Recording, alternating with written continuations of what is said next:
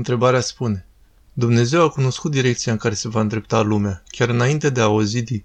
Mai precis, el știa că omul va cădea în păcat. Astfel, care este scopul creării omului? Scopul creării omului și a lumii. Desigur, Dumnezeu știa că lumea va sfârși așa, că omul în special va proceda așa. Chiar dacă planul principal al lui Dumnezeu nu a fost sub chipul pe care l-a luat lumea de astăzi. A fost unul diferit. Veți fi uimiți dacă îl veți auzi. Cu toate acestea, după cum spune Sfântul Irineu, Dumnezeu a dat acestei lume o formă temporară, deoarece nu este reședința permanentă a omului. Prin urmare, vedem acest lucru cu adevărat important. Deși Dumnezeu știe că această lume va fi dusă spre decădere și omul va merge spre păcat, Dumnezeu tot îl zidește pe om, creează lumea. Aceasta este o expresie a iubirii sale. Fiți atenți la aceasta, o expresie a iubirii sale. Dar dragostea lui nu se limitează la crearea lumii și a omului. Pentru că libertatea l-a dus pe om acolo unde l-a dus, el, în purtarea lui de grijă, ne pune la dispoziție regenerarea, palingenesia în greacă, adică recreare, regenerare. Acesta este lucrul cel mai important, pentru că dacă el ar crea o lume care ar fi condusă la decădere și moarte, apoi ne-am întrebat de ce Dumnezeu creează o lume care este condusă spre moarte și decădere. Nu este absurd? În acest caz nu am fi capabili să vedem vreun rost în existența Universului și a omului.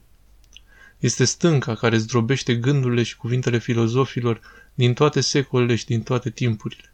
Filozofii încearcă să găsească scopul din spatele existenței Universului și a omului, dar eșuează. Știți de ce? Pentru că există moarte. De ce să mai vin în această lume de vreme ce există moarte și sunt sortit morți? De ce? Pentru că ei, filozofii, nu știu nimic mai mult. Ei se opresc la gândirea lor filozofică, dar nu și asupra revelației lui Dumnezeu. Dumnezeu a făcut această lume. El a făcut această lume nedesăvârșită deoarece știa că oamenii vor cădea în păcat, iar chipul acestei lumi trecătoare astfel încât să poată face o altă lume din același material. O lume care ar fi fost dacă oamenii nu ar fi căzut în păcat. Care ar fi acea lume? Va fi împărăția cerurilor. Chiar și căsătoria există în perspectiva morții.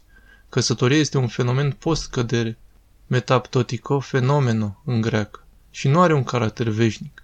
În ciuda faptului că spunem căsătoria încoace și căsătoria încolo și suferim în cazul în care nu ne căsătorim și atâtea alte lucruri, este doar o formă, chip, schima în greacă.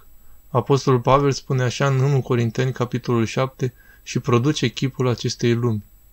Cu siguranță, fără a reduce importanța iubirii, se spune cei ce au femei să fie ca și cum n-ar avea, cei care au soții ca și cum n-ar avea.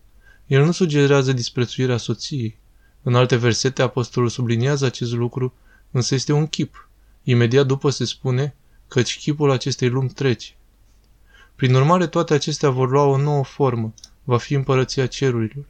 Vom fi înviați, vom avea în continuare trupul nostru, construcția noastră inițială, vedeți? Nu va exista căsătorie, pentru că nu va exista moarte. Nu va exista civilizație, pentru că în împărăția lui Dumnezeu totul va fi desăvârșit. Nici măcar nu va fi nevoie de civilizație. Toate acestea sunt fenomene post-cădere. Știți ce cuvânt folosește Hristos însuși pentru a descrie asta? Palingenesia, regenerare, regenereză, recreare. Înseamnă ceva nou. Astfel, dacă nu ar exista această regenerare, atunci am putea spune că lumea este ceva absurd. Dar acum nu există absurditate, pentru că există învierea morților și împărăția lui Dumnezeu.